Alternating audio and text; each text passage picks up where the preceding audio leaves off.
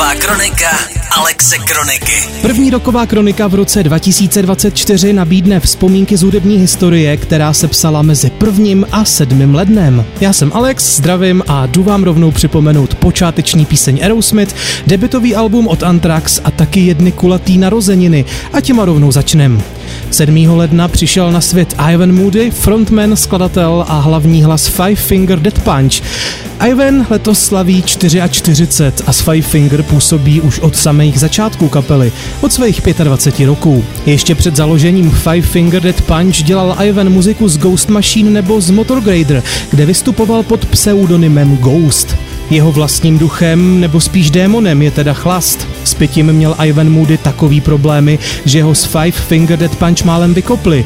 Často byl totiž vylitý jak váza i přímo během koncertů. Den na to totální okno a jeho chování logicky vedlo i ke konfliktům kapely s manažerama. Nakalenýho frontmana nikdo nechce a to si Ivan naštěstí uvědomil. Ne teda, že by přestal úplně ze dne na den, ale postupně s chlastem ubíral a dostal se do fungovacího stavu. S kapelou je letos už 18 let, nahráli spolu 9 alb a Ivanovi se teda daří i mimo muziku, konkrétně v rodině, má dvě dcery a teprve ve 40 letech se stal dědečkem. Tak to je prototyp dětka, jak se patří. Frontman metalový kapely z Las Vegas. Ahoj dědo. Teď se spolu podíváme na Anthrax. 6. ledna před 40 rokama přesně debitovala tahle hevíková ikona se svým prvním albem. Fistful of Metal se placka jmenovala a je taky jediná, kde můžete poslechnout původního frontmana Neila Terbina a původního basáka Dana Lelkra. Oba se s kapelou krátce po prvním albu neúplně dobrovolně rozloučili. Na desce jsou potom slyšet ještě i Scott Ian a Dan Spitz s kytarama a Charlie Bennett za bicím. Jako nováčci na heavy metalové scéně vzdávají Anthrax na platce hold taky Alisu Cooperovi, mezi desítkou skladeb nechybí cover k jeho I'm 18. O debitovém albu Anthraxu se taky říkalo, že je po muzikální stránce stejně brutální, jako je i jeho přebal. Na desce je znázorněný chlápek, co dostává počuní okovanou pěstí, trochu z něj stříká i krev, ale celý je to animovaný, takže kvůli přebalu alba snad nikdo nikoho doopravdy nezmlátil. Tahle kresbička nicméně stačila k tomu, aby se Fistful of Metal v devadesátkách dostala na seznam zakázaných desek v Německu, právě kvůli násilnému motivu, který by mohl neblaze působit na místní mládež.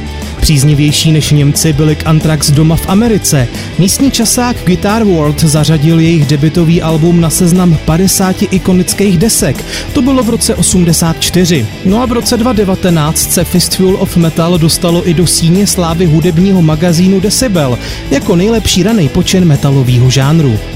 Ještě jeden song vám připomenu. Vydání Mamakin od Aerosmith se datuje k 5. lednu 1973. Song tenkrát vyšel na eponymním debitovém albu Aerosmith a jde o jednu z písní, která Stevena Tylera napadla k napsání už když kapelu zakládal. Ještě než získali smlouvu se studiem, hráli Aerosmith píseň Mamakin po klubech, song tak zazníval i na koncertech, který si přicházeli poslechnout producenti, aby pak kejvli na to, že by s Aerosmith mohli začít vůbec nahrávat. Tenkrát nemohl nikdo tušit, jakou slávu kapela jednou bude mít, ale Tyler ten nepochyboval. Songu Mama Kin věřil dokonce natolik, že si na ruku nechal vytetovat iniciály písně, slabiky M.A. a Kin. Nápis byste našli na Steveově levém bicáku, konkrétně pod kérou okřídleného srdce a když kolegové z kapely tetování viděli prvně a ptali se po významu, tak Steve Tyler jim řekl, že právě song Mama Kin je udělá bohatejma a slavnejma. V tom měl teda pravdu jenom na půl, protože song se stejně jako celý album Aerosmith dočkal slávy až s odstupem, když byla kapela už známá.